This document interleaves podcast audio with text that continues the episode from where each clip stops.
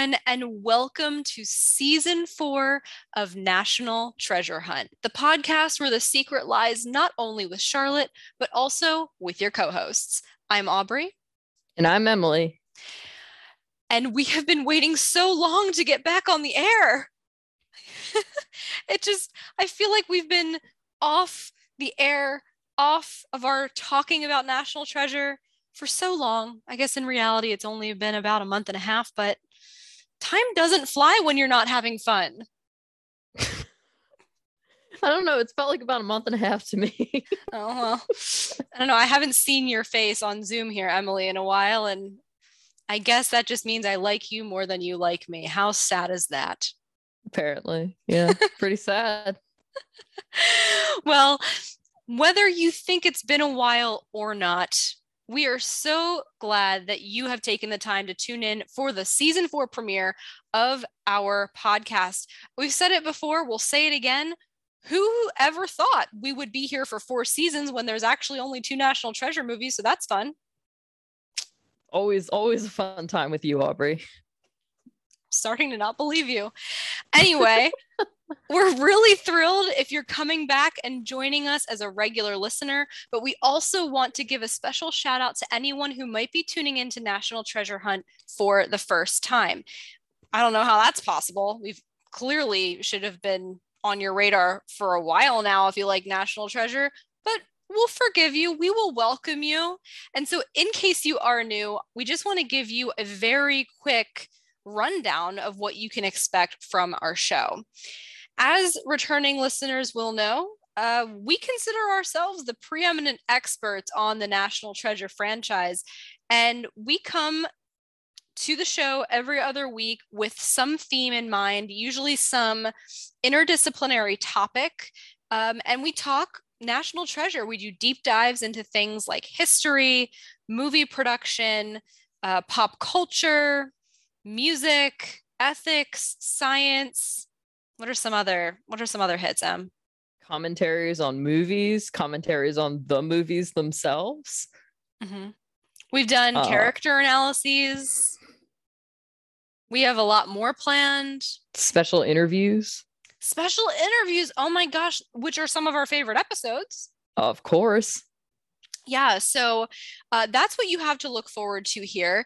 Definitely go back and check out our previous three seasons. If you are new to the show, it'll give you kind of all the backstory, what you might be missing out on. Um, if I had to point new listeners in the direction of an episode or two to check out, uh, I'd probably recommend our bonuses with uh, National Treasure creators Charles Seegers and Oren Aviv, or maybe our interview, I think it was episode twenty, with Annette Ahrens from Mount Vernon. Um, I don't know what, what, where would you point listeners to him? I would go ahead and say, check out our science episode where we did our own science lab for National Treasure, as well as check out our, our episode in our most recent season on the ethics of National Treasure, where Aubrey and I get into some intense conversation. Yeah. And so on that note, while we're at it, why don't we um, reintroduce ourselves really quickly again for any new listeners or anyone who wants to get reacquainted? Why don't you introduce yourself first? Well, I'm Emily. Helpful. Um, I am a doctor of neuroscience, and I currently uh, study neuroscience at Temple University as a postdoctoral fellow, and I'm an adjunct professor at uh, Haverford College, teaching a neuroscience course. Mm, all those, all those impressive resume stats. Very, we're very proud of Emily here, here on National Treasure Hunt. Um, my name is Aubrey. It's very nice to make your acquaintance. Um, I have a P H D in chemistry and materials science, also a little bit of background in biology, but I took a hard pivot after my P H D, and I now work as a policy advisor um, in international affairs and, and foreign policy. Um, so we come at this from a, some interesting perspectives. We hope you enjoy. And if you want to get to know us more, share your thoughts um, about this episode or any other episodes in our past, feel free to go ahead and get in touch with us on social media. And Emily, this is your forte, so why don't you tell them where to find us? You can find us on Twitter and Instagram at N T Hunt Podcast. We are available for your listening ears on Apple Podcasts, Spotify, SoundCloud, and Good Pods. We would love to have you subscribe to us on any or all of those forms. Follow us. Um, go ahead, like, comment, rate, review, do whatever you can, really. And like Aubrey said, go ahead and talk to us on Twitter and Instagram. Uh, we love to hear your thoughts. We love to have conversations with you guys. And if you're lucky, I'll even pop in for some of those conversations on my uh, personal Twitter account. Always a good time. Um, so today, for our premiere episode of season four, we are very excited to bring you a new style of episode that we haven't done before, but it felt very appropriate as the starter to a new season, right, Em? I mean, I think it makes complete sense. So today we are going to be going through and critiquing some critiques, reviewing some reviews, really diving into the world of movie criticism surrounding National Treasure, the first movie.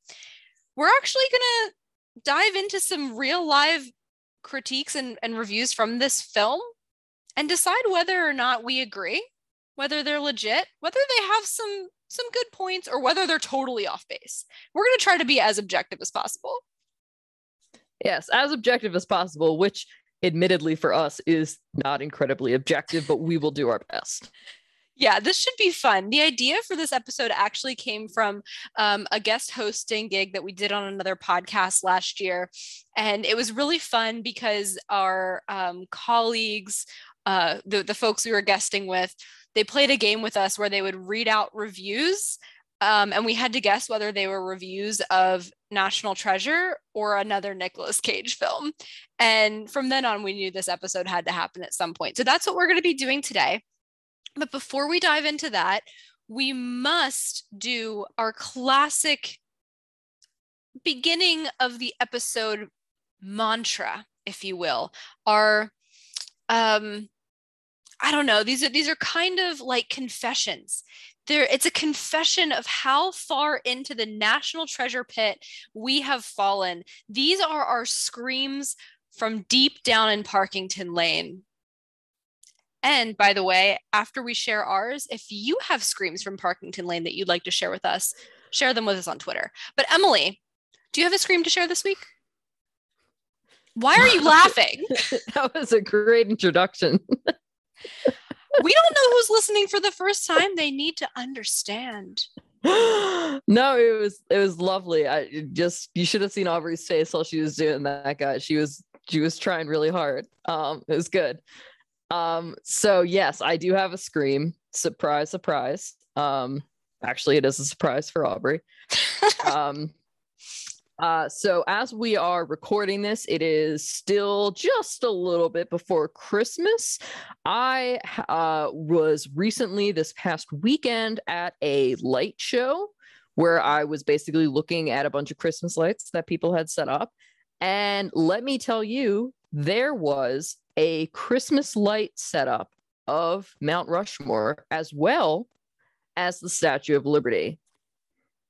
And I immediately saw them and thought, National Treasure, National Treasure two, must let Aubrey know immediately. And then Aubrey, you were nice enough to go ahead and post them on our social media accounts.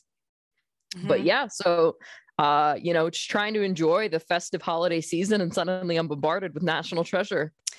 Comes, were you, from, comes everywhere. Were, were you tempted to jump out of the car and see if there was a clue attached to these light fixtures?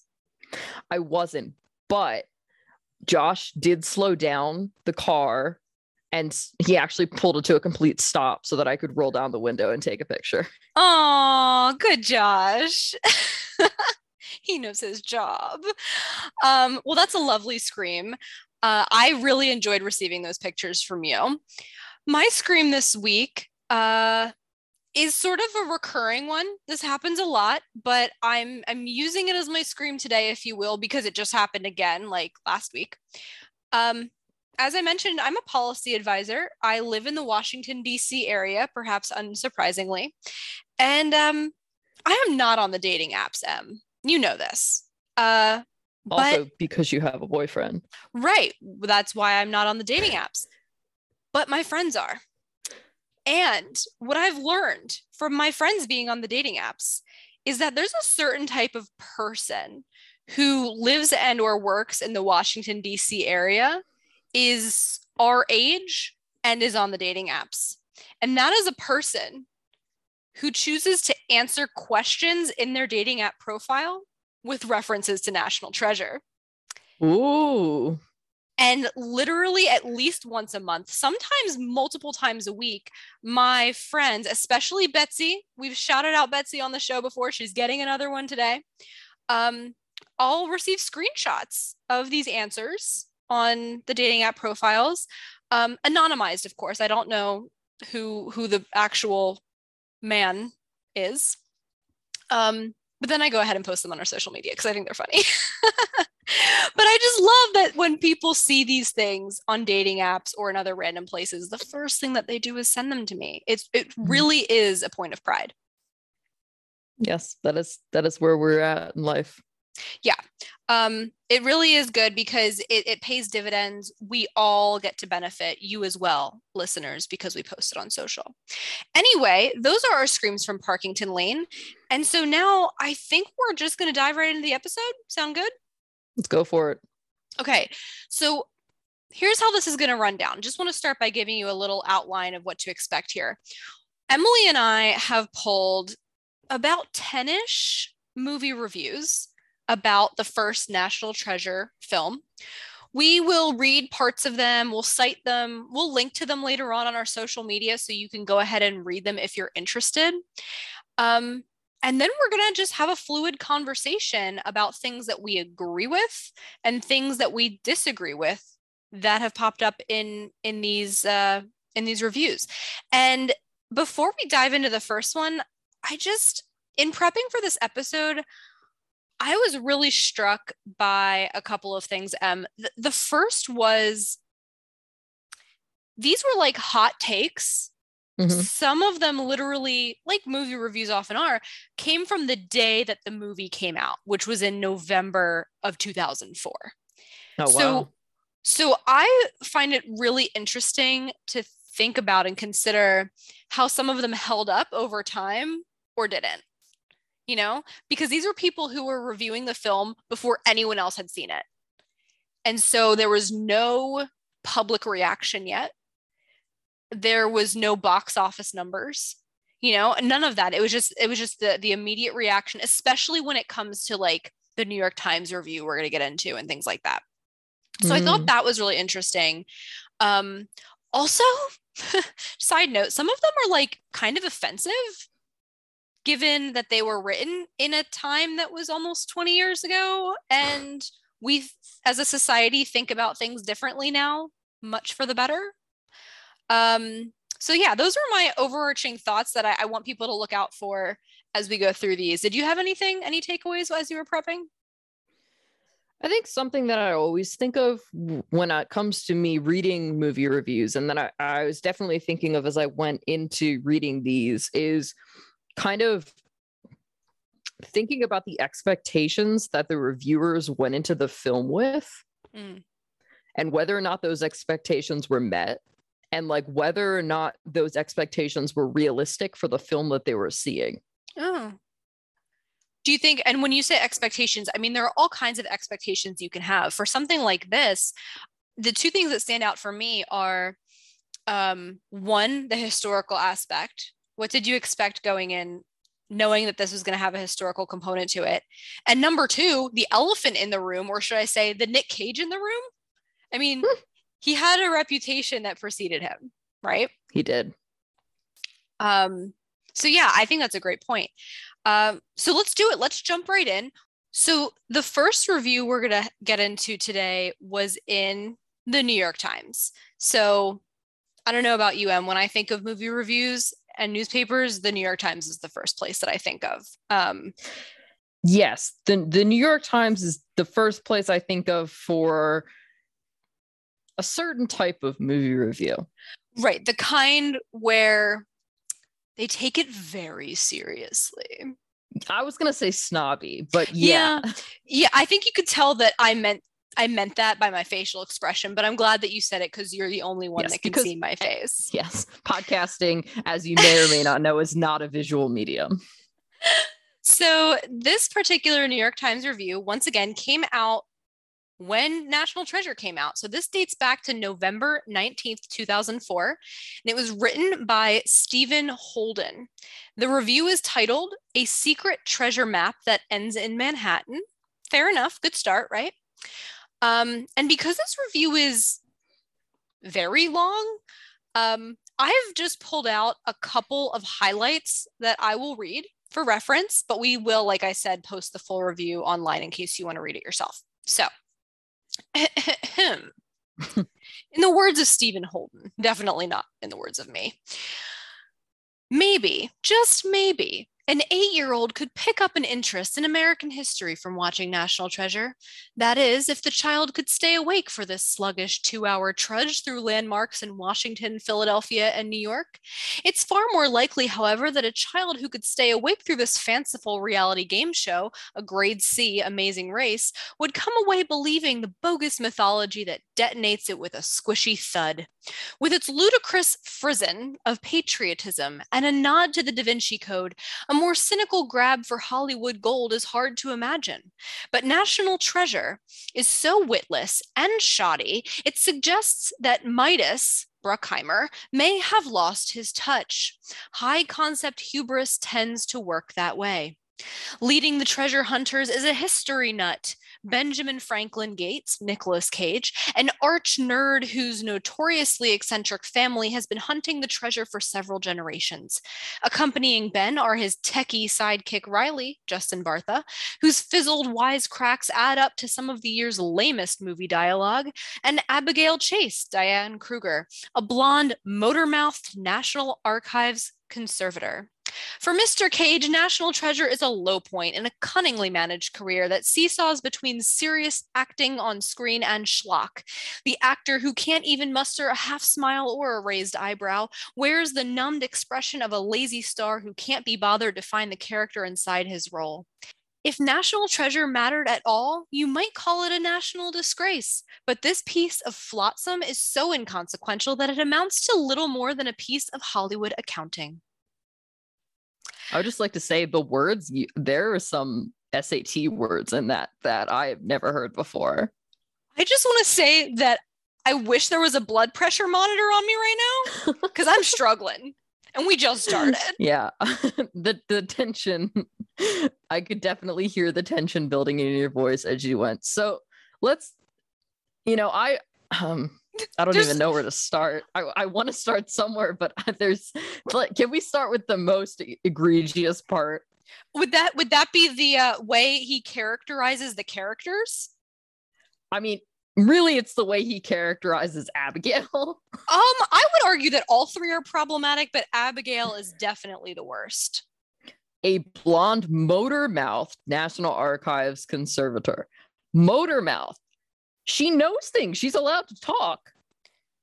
This just like, I, this was one of the things I was referencing at the very top of the episode when I was like, th- we think of things as being inappropriate now.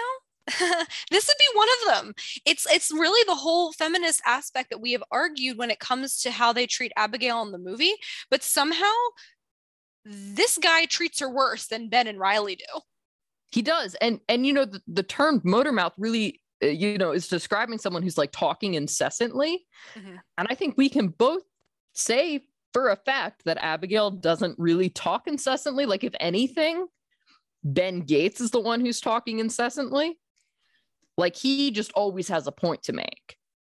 Right. And it's, I almost feel like this guy watched just the scene from the car chase. And when like she gets into the van, and then afterwards, and he's like, shut up, please. And like that whole, mm-hmm. you know, th- that part where they're basically deciding where to go next now that they have the declaration and they accidentally have Abigail, um, which is the only part of the film where even Ben and Riley are asserting that she's talking too much. And the rest of the film, that's not the case at all. Like, did this guy literally only watch that part and then decide to, oh gosh, I just can't, I can't. And then on top of it, I argue that his characterizations of Ben and Riley are also kind of problematic. Ben, an arch nerd, like that's, I don't know, that's not meant in like the fun Big Bang Theory nerd way. I think we can agree. Right. Like that is meant to be an insult. Mm-hmm. And um his techie sidekick Riley, whose wisecracks add up to some of the lamest movie dialogue of the year. I know you have some thoughts on that.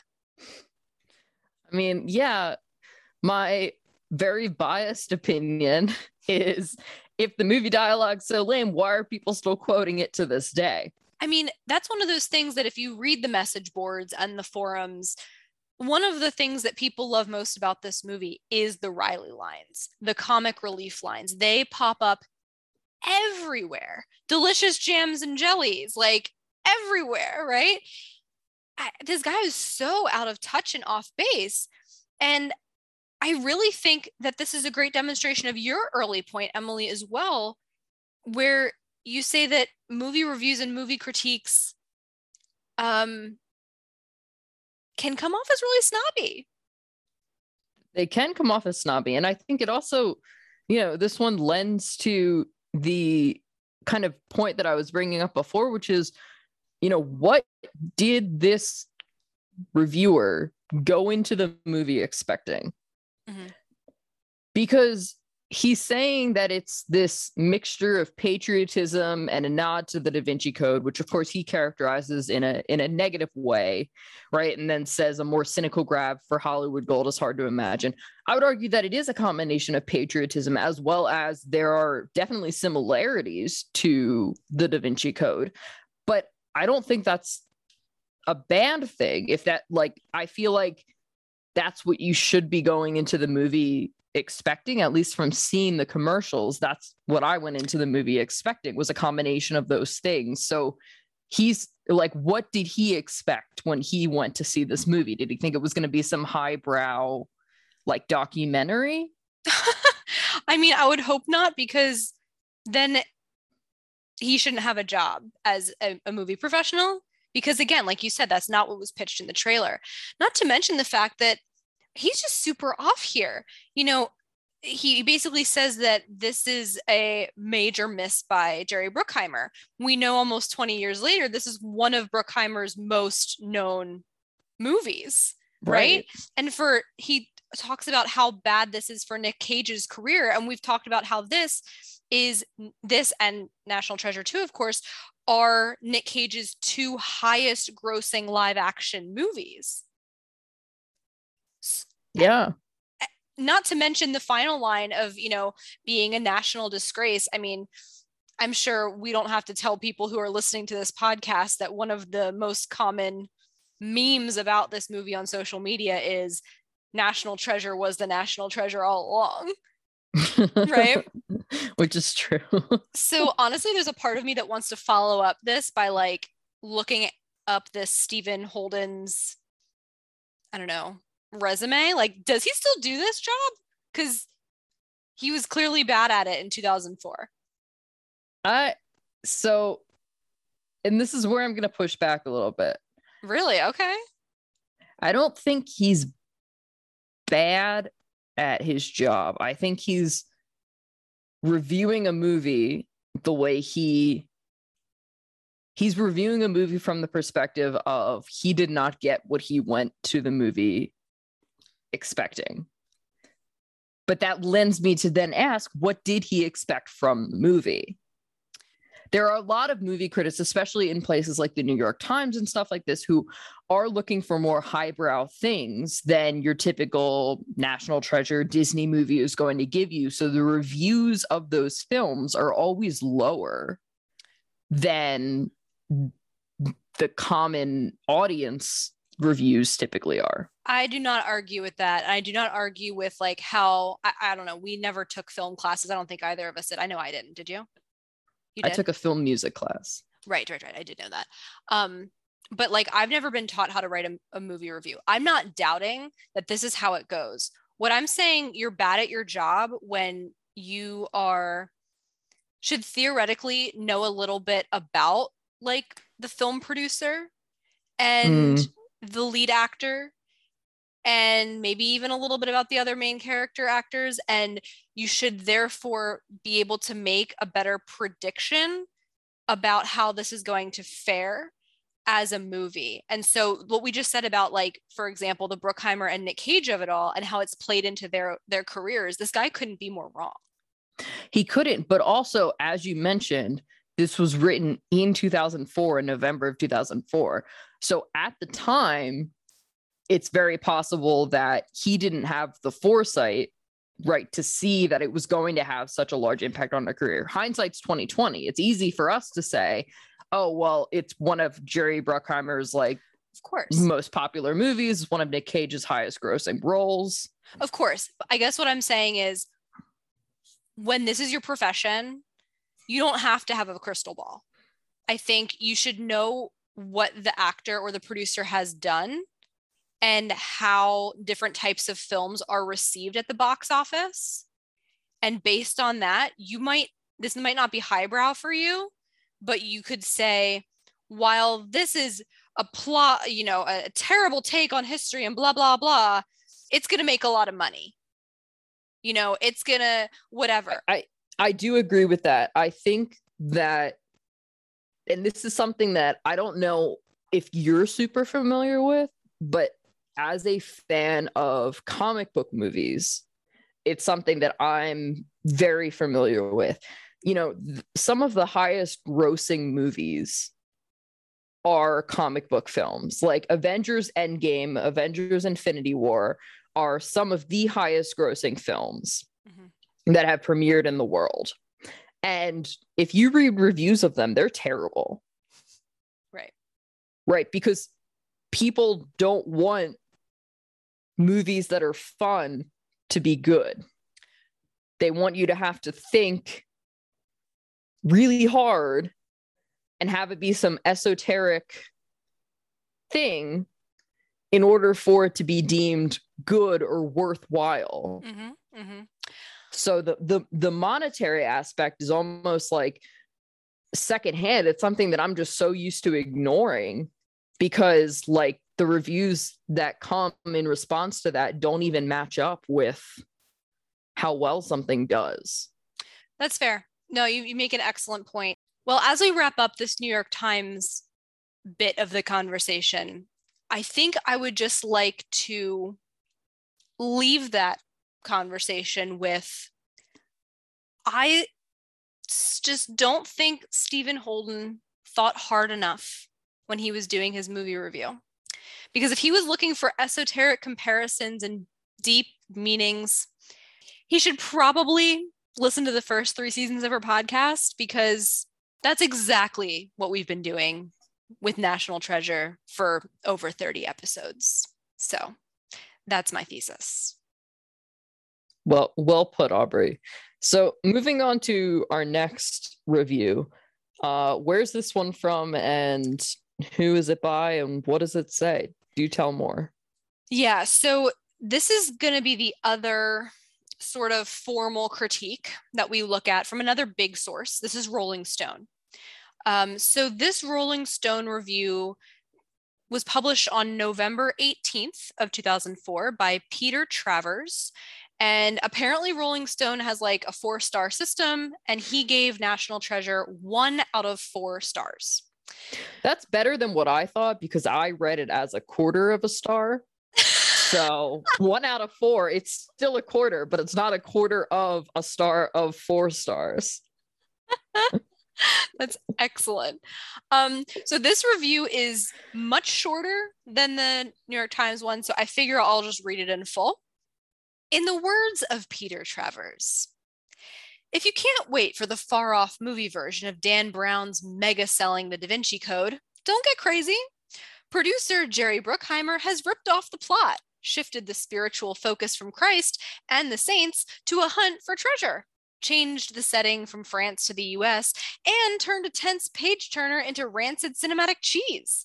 Nicolas Cage as Benjamin Franklin Gates, a nutjob historian who has frittered away his career, much to the consternation of his daddy, chasing an alleged treasure hidden by our founding fathers with the help of the Knights Templar, an uber-secret society which leaves more clues than a T V reality show desperate for ratings. Cage's sleuth is convinced the map to the treasure is hidden on the back of the Declaration of Independence. So he steals it and takes off on the chase with his computer nerd buddy and a hot blonde who just happens to be the conservator of the National Archives.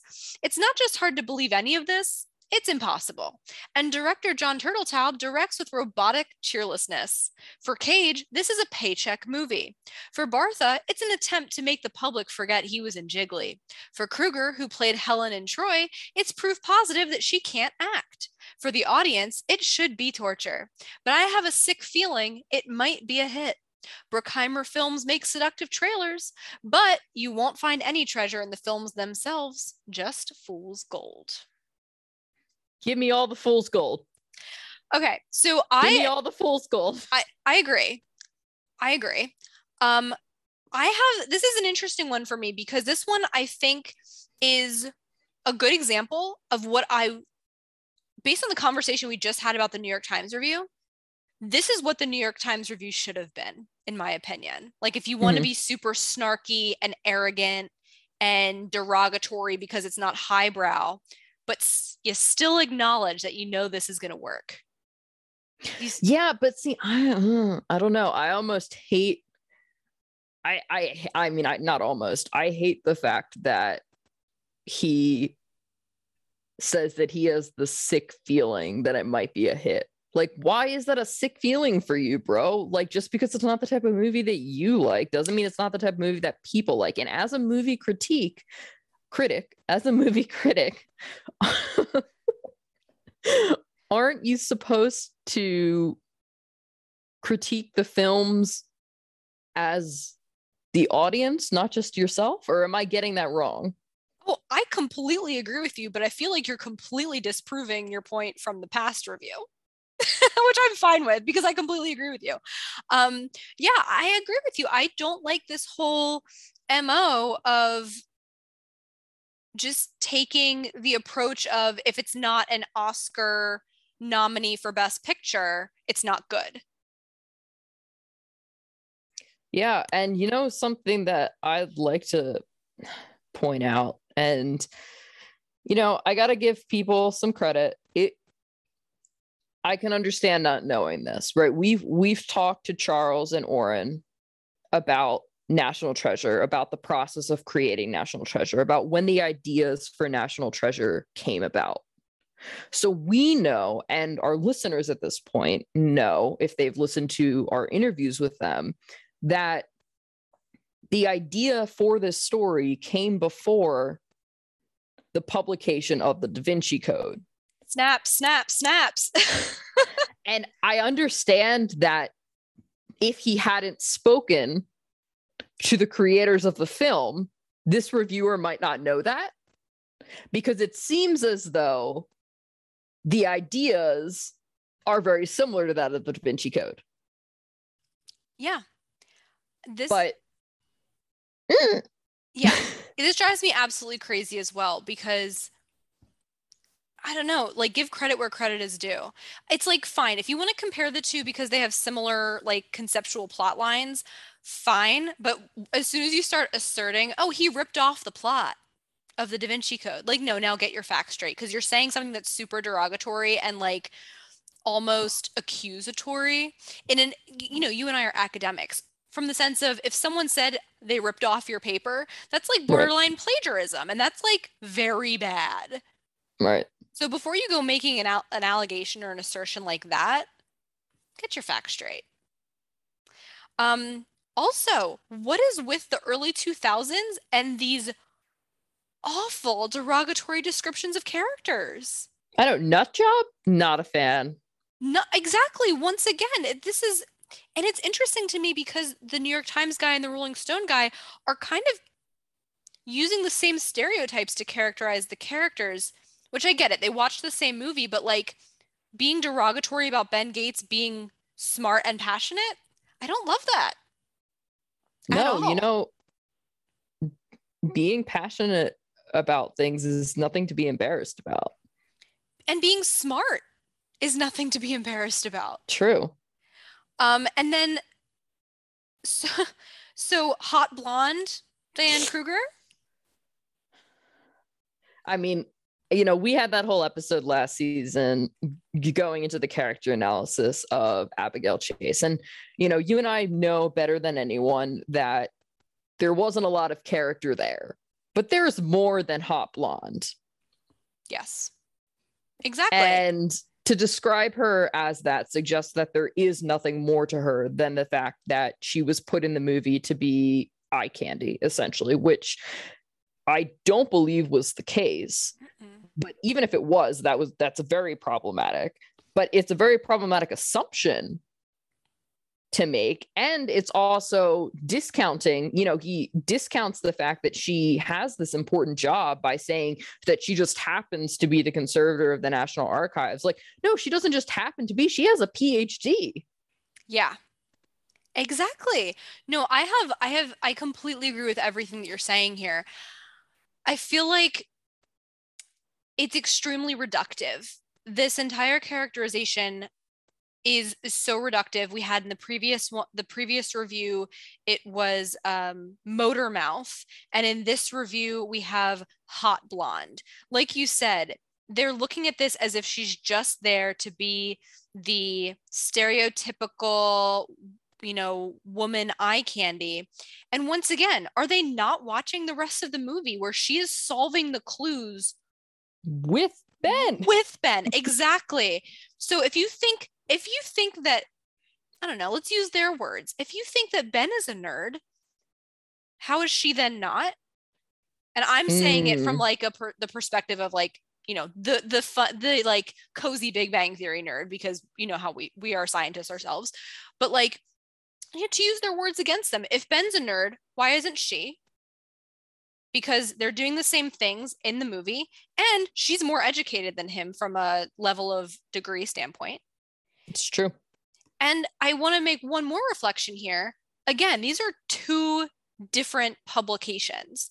I guess from the, I don't know if you can consider from like the movie review perspective, these two publications are almost like rivals, right? They're the two big movie review outlets. Mm-hmm. And you have two different men, by the way, male reviewers, yep, going in and characterizing her in this way. What does that say about like the, the, the field, the practice of movie critiquing and movie reviewers and how they were trained to think and how they felt empowered to speak about these characters in what are very, very wide-reaching public settings? And also, you know, n- not to put, not to, uh, not to shift the blame from the reviewers themselves, because they definitely have a patriarchal role in this sense. But also, what does it say about the state of movies that have been built up to this point that such movie reviews like that were generally well accepted? Because back in the day, I'm sure they did just put a woman in to be the eye candy. Mm-hmm. And so what does that say about the patriarchal context in which movies were being made back in the day and even into today? Do we see, you know, we're starting to see some differences there, but do we see them as strongly as we would like to? Arguably not. Mm-hmm. You know, it's just, uh, it's, it's interesting. It is. And something that I would love our uh, listeners to weigh in on. Um, if there's anyone out there who reads movie reviews regularly, I know I'm not that person. I don't think you are either, Emily, you know, reading movie mm-hmm. reviews constantly. I would love to know if the rhetoric has changed. I hope it has, but I would love to know what that looks like today. And if you want to send us your thoughts um, on how you think the movie might be reviewed differently if it was released today, I would personally love to hear those thoughts on social media. So let's move on. Um, so we talked about the two bigwig movie review outlets. Now we're going to get into um, our, our last half of the episode is going to be more on the aggregator outlets. The first is everyone's favorite, Rotten Tomatoes. And I find this really interesting because, as you may know, Rotten Tomatoes goes through like a reviewing and critique process in two different ways. There is the tomato meter review, which takes into account actual critic reviews and, and critic ratings. And then it also includes an audience score um, and allows viewers, audience members, you and I, to go in and review and rate the movie.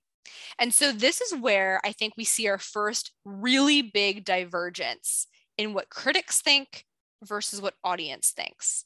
So on Rotten Tomatoes, National Treasure has a forty-six percent tomato meter out of one hundred seventy-nine reviews. So that's forty-six percent out of a, the highest possible is one hundred. So less than fifty percent. But on the audience score, again, viewers like, like us, we have a seventy-six percent audience score from over two hundred fifty thousand ratings. So huge differential there. Mm-hmm. Well, what we're going to do here um, for Rotten Tomatoes is I have pulled three critic reviews and three audience reviews just to give us a, a little flavor of what they sound like. They're usually like one or two lines, very short, um, because it's going to be a fun exercise. They're going to sound really different. So let's go through. I'm going to read all three of the critic reviews that we pulled first. We will critique them as a group. Um, and then we will do the three audience reviews and critique those as a group. So the three critic reviews. First, we have the first person um, was Matthew Rozsa of salon dot com, gave National Treasure a three out of four rating. And he wrote, "It is definitely a guilty pleasure. And ninety percent of the reason why can be summed up in two words, Nicolas Cage." The second critic review is from Stephen Graydanis of Decent Films Guide, who gives this film a B minus. He says, "Works fairly well as slick, enjoyable hooey. In its general approach, if not all particulars, this could represent a promising new approach in family entertainment." And the third is a review by Debbie Lynn Elias of Behind the Lens, who writes, "While not the greatest film of the year, it is definitely one with a considerable amount of intrigue and action, not to mention some actual history lessons." Hmm. So immediately we have less harsh reviews than we saw before, although definitely. they... They're still fairly pragmatic. Like, this is not the greatest movie of the year. Mm-hmm. Which is but, which is fair. No, not everybody has to think it's the greatest movie. That's fine. Agreed. Agreed. Um, they would definitely have poorer taste than you or I, but agreed.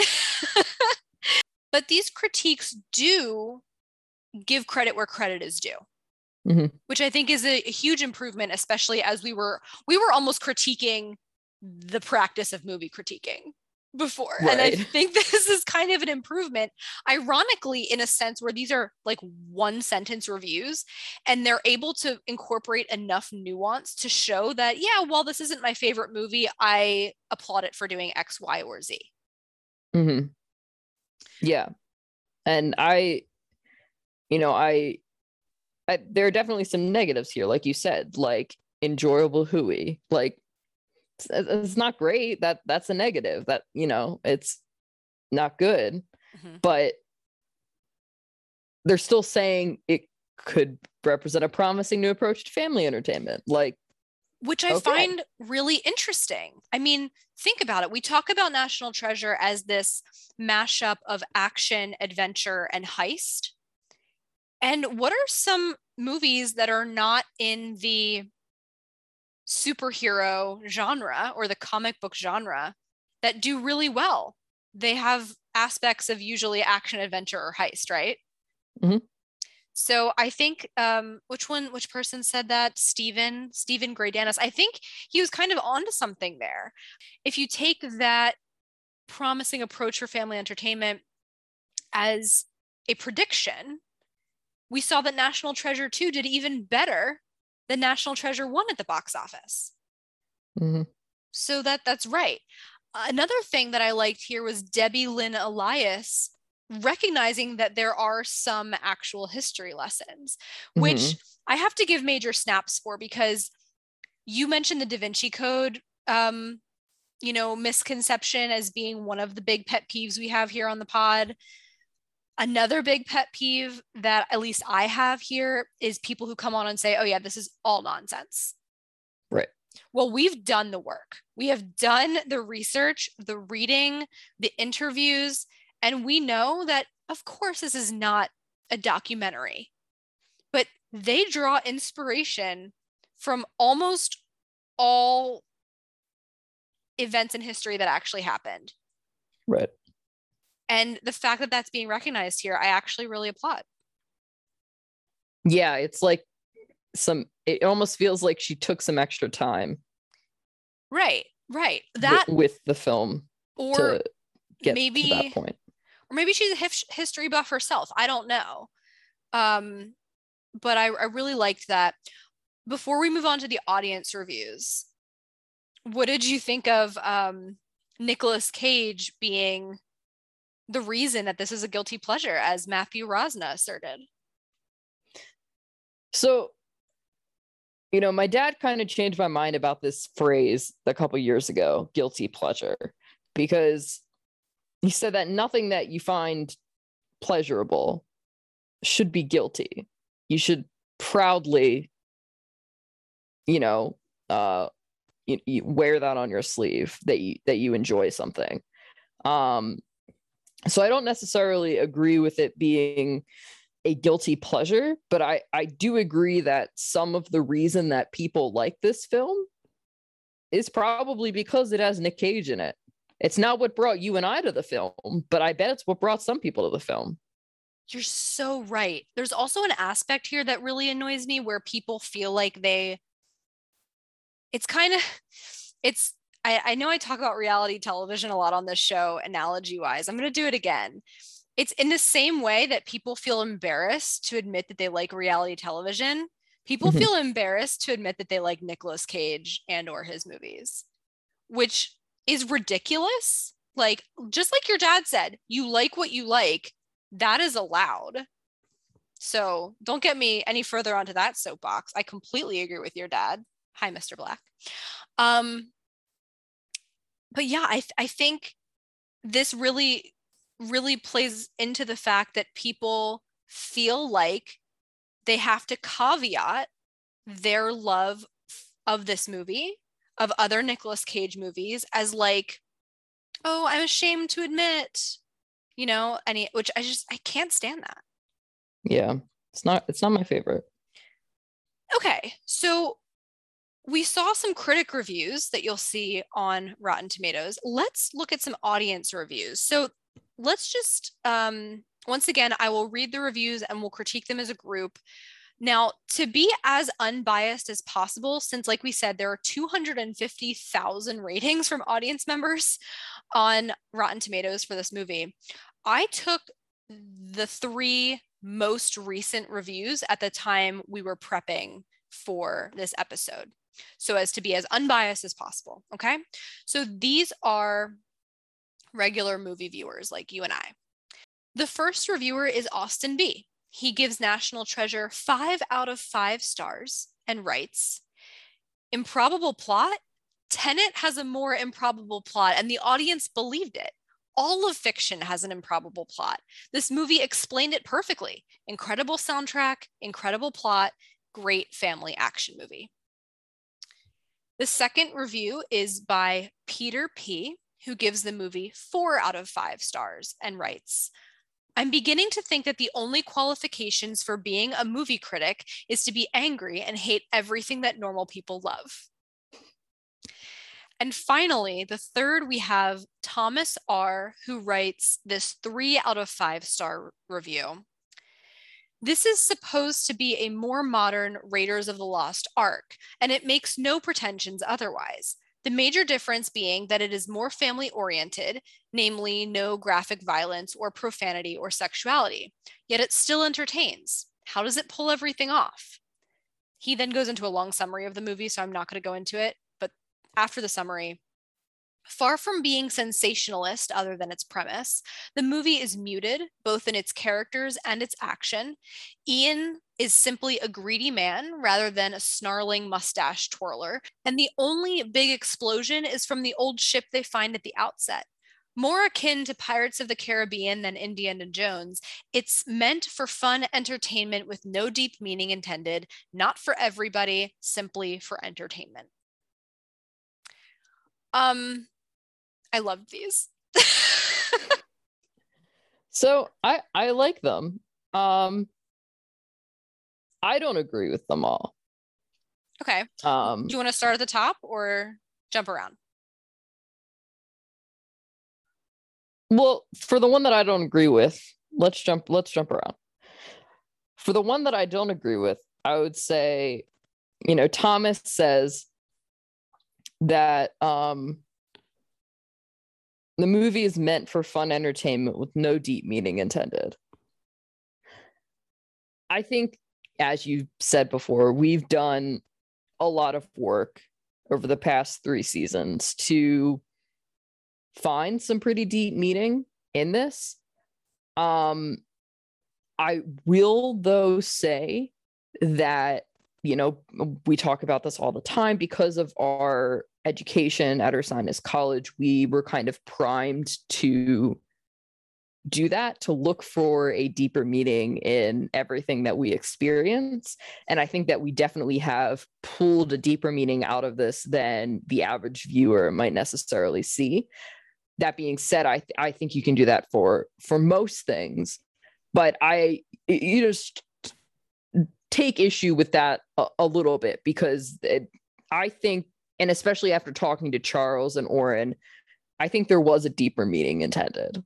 Mm-hmm. Like I think you know the the heart and soul really went into this, um, but I think that's the only one that I really like strongly disagree with.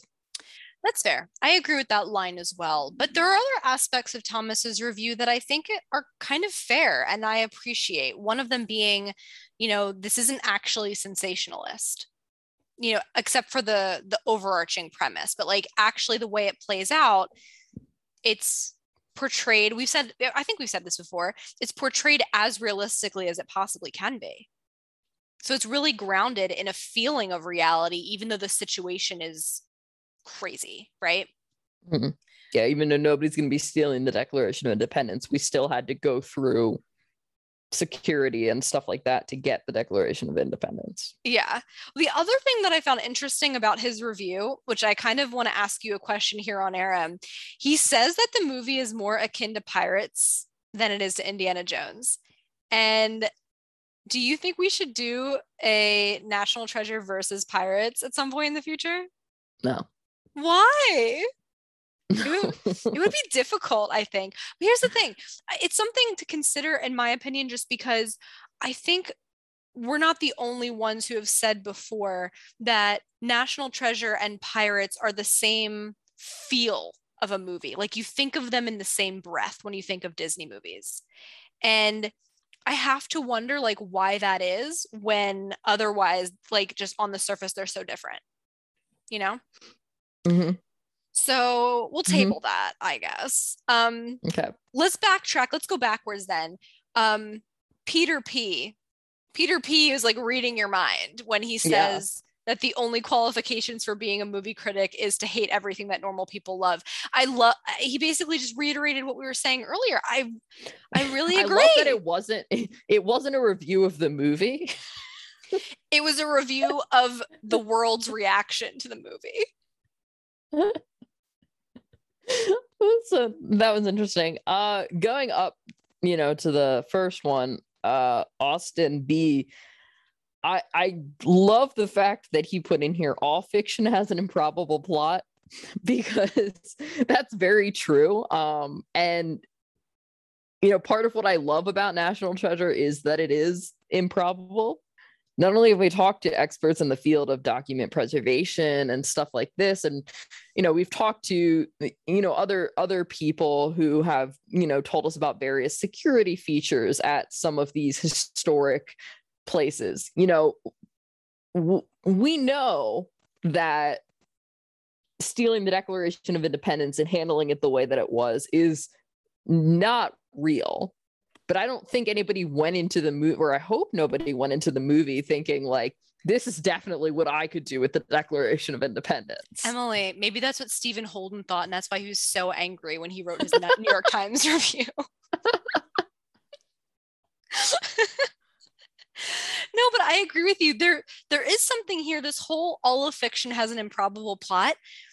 I mean, think about it. How, how can you be so critical of something like National Treasure and not be critical of like, of scenes in the Fast and the Furious movies where cars are literally like being launched out of planes and things, right? Fiction has improbable plots.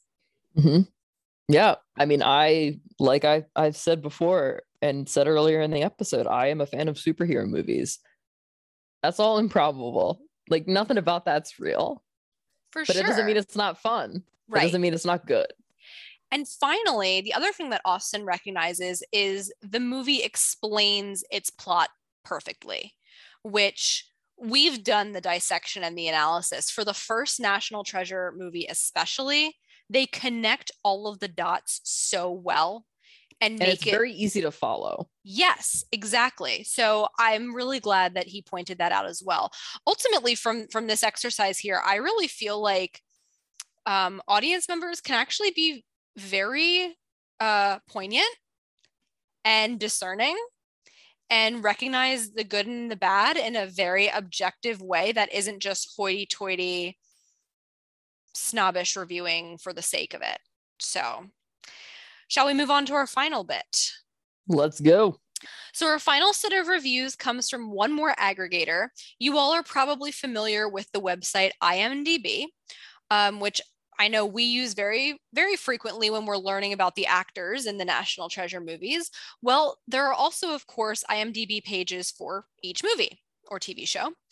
And I M D B has given National Treasure a six point nine out of ten star review. This is based on three hundred seventeen thousand ratings. Now, the way reviews work on I M D B, which I learned just prepping for this episode, um, is that these are all user reviews. So pretty much anyone can go in and write a review. We once again picked out three that we will give here. Um, To be as unbiased as possible, we looked for the most recent reviews that were not too long so that we could read them here on the pod. Um, so we'll go through the three and then have one last discussion. So the first review here is by Bethany Cox, who gives National Treasure seven out of ten stars and writes, "Not a masterpiece in any shape or form, but a fun adventure film nonetheless. National Treasure is quite simply one of those films where you have to take it for what it is. It's no masterpiece in any shape or form due to the daft plot as the director tries to piece together a detective story, a conspiracy thriller, and an action adventure. Sometimes corny dialogue and uneven pacing. But what makes it fun is the beautiful cinematography and settings, great special effects, terrific music score, colorful action, especially the sequence of the theft of the Declaration of Independence, and the spirited performances of Nicolas Cage, Sean Bean, who, Sean Bean, he has been better, but hey, he was fun, Harvey Keitel, and Jon Voight. Overall, daft, but a fun way of escapism for two hours or so." The second review comes from the user Snoopy Style, who gives six out of ten stars and writes, "Don't think too hard. Benjamin Franklin Gates is following a family tradition of treasure hunting as they have been gathering clues to a war chest hidden by the founding fathers after the Revolutionary War. The clues follow all the big American icons as one big scavenger hunt. Riley Poole is the geeky sidekick. Ian Howe is the evil competition. Patrick Gates is the grumpy father. Abigail Chase is the government official who gets dragged into the caper when Benjamin steals the Declaration of Independence. Just don't think too hard about this movie. It's a fun, mindless treasure hunt. It was fun as long as they're visiting some real places. Once they go underground into the movie stage portions, it gets extremely fake and the action gets uncompelling. The last uh, review we have from IMDb is by user Gavin, who gives the movie seven out of ten stars and writes, "Ignore the history, love the suspense. National Treasure is the story of a cynical treasure hunter named Jon Voight who has given up on the dream of finding his family's lost treasure. That is, until one day when his son Nicolas Cage shows up with a beautiful German girl and a trendy computer hacker, and they have stolen the Declaration of Independence. Then the feathers hit the fan as Voight searches for the treasure again and refuses to fail no matter how many nasty British thugs want him dead. This... This film soars high with action, suspense, a healthy dose of history, though sometimes inaccurate, and Harvey Keitel. While it does have some logical inconsistencies, the film is overly enjoyable and could even be the third greatest presentation from Cage to date, behind eight M M and Con Air. Recommended." That last one, I'm so I was just laughing out loud. It was so hard to get through that. So I have to say that the first thing that I'm getting from these reviews is how differently people like process these films. Okay, expand. So the first one that you read by Bethany, it, it like feels very accurate to the way that I view the film. Okay. The, the next one, you know, Snoopy style here, starts by talking about uh, clues to a war chest hidden by the founding fathers. Um, I don't know what war chest Snoopy's talking about. Also, after the Revolutionary War, Snoopy, the whole point was they were hiding the treasure before the war so the British couldn't get it. So, like, I don't know. I don't know how... how to his word we can take Snoopy on this. And then the the what really stuck me though was Gavin's review, in which he characterizes the movie as the story of Jon Voight's character. So Patrick Gates is the main character, not Ben Gates, but it's all about Patrick, which is fascinating to me because when you look at it from that perspective, his review makes complete sense. I mean, like, all the things that he's saying are true if you think about it from Patrick Gates being the pivotal figure in the film. But the fact of the matter is that he just didn't have as much screen time as Nick Cage did. And so Nick Cage was really the center of the film. But clearly Gavin interpreted the film and viewed the film differently than we do, which is interesting. For sure, except for there's one thing that that uh, that Gavin does that we do a lot. Did you did you pick up on this? Mentioning British thugs? No, but that's fair. Uh, no, what I was going to say was using the character name and the actor name interchangeably. Oh dear, I do love when his son Nicolas Cage shows up. the fact that the fact that you didn't even pick up on that is proof positive that we see the character and the actor as the same person. I will point out though, in this review, so we were we were pointing it out in the critic reviews earlier, but I want to note here that we do have a mention of a beautiful German girl mm-hmm. and a trendy computer hacker. So once again, the characterization of the characters by viewers of the films is still somewhat unfavorable. And if I'm remembering correctly, Aubrey, you said that these were relatively recently written. They were more recent as well. More They're... recent, more recent than two thousand four. Definitely. So that would suggest that, you know, the way that we're viewing these characters in these movies may, may not have changed that much over time. Especially from a lay audience perspective. I mean, maybe, as awful as it would be, maybe that was a way it was done for like professional movie reviewing. Like you look at people stereotypically. There are no rules about how regular audience members view movies. So like they didn't have to succumb to that yeah, sort of I mean, thing. You don't have to view the main character as the main character, according to true. Gavin. This is true. I will point out, this is interesting. Um, as as strange as some of Snoopy Styles' word choice was, he is the only person of all the reviews that we've discussed today who gives Abigail a really objective characterization. Recall, I did like that. He writes, Abigail Chase is the government official who gets dragged into the caper when Benjamin steals the Declaration of Independence. That is accurate and unoffensive. No mention of her being a woman. Great.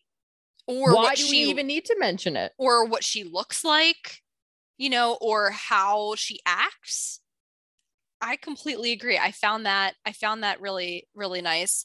Um, ultimately, I don't have much more to say about these three. I think I just got like a very different vibe from like the Rotten Tomatoes reviewers and the IMDb reviewers, where I think the IMDb reviewers are trying to be a little more reviewy, mm-hmm. you know?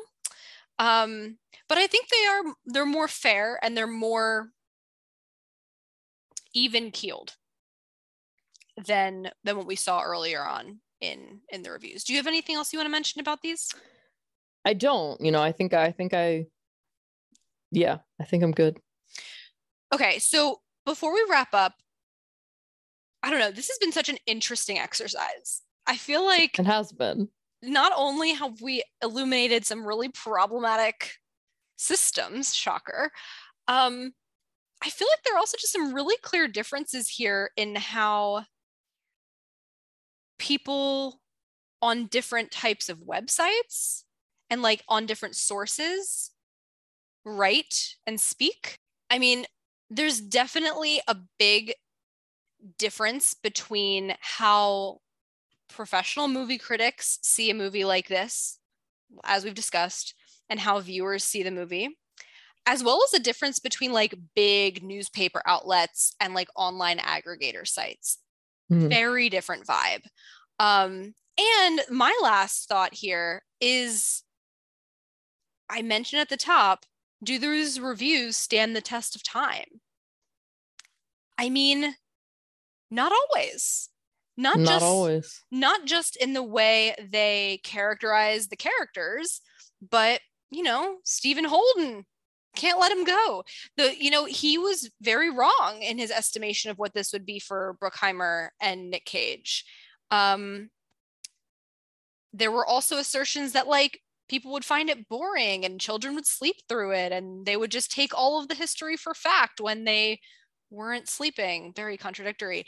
Um, and we know now, almost twenty years later, that this is a very popular movie when it comes to a general viewing audience.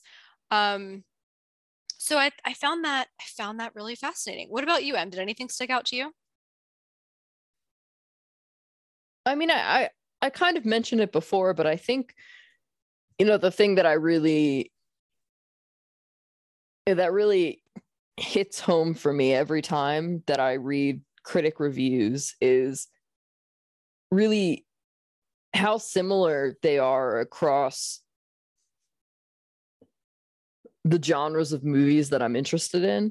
Mm. So how similar these critic reviews were to, as I mentioned, superhero movie reviews. And, you know, the one thing that bothers me about critic reviews is the supposed like high intellect that the writers bring to their review, and that they refuse to attempt to apply to movies that have more of a cookie cutter format, but are still good. Mm. And, you know, this leaves me wondering, we've talked about Pig, mm-hmm. that Nicolas Cage movie on our podcast before. And I, I wonder what the critic reviews for Pig would be. They were really stellar. Right. And that to me is interesting because that movie was, I mean, I enjoyed the movie. I know you didn't enjoy it as much, but I enjoyed the movie. But it was like, it was a fairly, it was kind of like the day in the life of a person. It was, it was fairly boring. Um, there, there wasn't a whole lot to it. It was just a very confined story. There wasn't a lot of action or anything like that. Yet the critic reviews for it were super, super positive because they're able to take something that's that simplistic and pull out all of these extra meanings from it. Whereas you can't, they have trouble taking something that is more extraordinary, like National Treasure or like a superhero movie, and seeing how that could also have some have something to say about the way that we are as a society or the way that we are as as people. And I think that, you know, what this exercise has really made me appreciate, especially reading some of the, you know, the comments from just the general audience, is the way that, you know, we were we were taught to think about this kind of stuff um, from our time at Ursinus College, um, and the way that we were taught to look for deeper meanings in kind of all of the all of the things that we do and all of the sources that we take in. Mm-hmm. Um, and I think that there's, I think it's a privilege to be able to look at things that way. And I think that there's something really positive that comes from being able to have that view on things that some people, like these movie critics, are maybe missing out on. I was, that was really well said. Um, and if I may, I mean, I think the fact that we're here for a season four and people are listening to this conversation right now is evidence that people agree with you, right? Because that's kind of what, like you said, we're trying to do here. So that was our assessment of National Treasure movie reviews. We hope you had some fun with that. We certainly did. That got, oof, my blood pressure had risen early on there. Glad we survived. But we want to hear your thoughts now. How did you feel about these movie reviews? Are there any National Treasure reviews that you found that you found particularly egregious, particularly good, particularly funny? Share with us your thoughts. Share with us those reviews. And hey, by the way, did you like this episode? Because if you did, we'll consider doing a repeat about National Treasure two, which I think could be really fun and really interesting because National Treasure two was not as put together mm-hmm. as the nice first, way of putting it as the first movie. So I would really be curious what those reviews look like. Um, so yeah, let us know. Emily, want to give the social media shout again? You can find us on Twitter and Instagram at N T Hunt Podcast. We are available for your listening ears on Apple Podcasts, Spotify, SoundCloud, SoundCloud, and Good Pods. Go ahead and check out our merch store if you want to rep any National Treasure Hunt gear or merch in your day-to-day lives. And like Aubrey was saying, go ahead, like, subscribe, rate, review, do whatever you can on the various platforms. Let us know your thoughts about this episode. Let us know if you found any movie reviews for National Treasure that you agree or disagree with, and just keep chatting to us, guys. Yes, and we hope you will look forward to our next episode.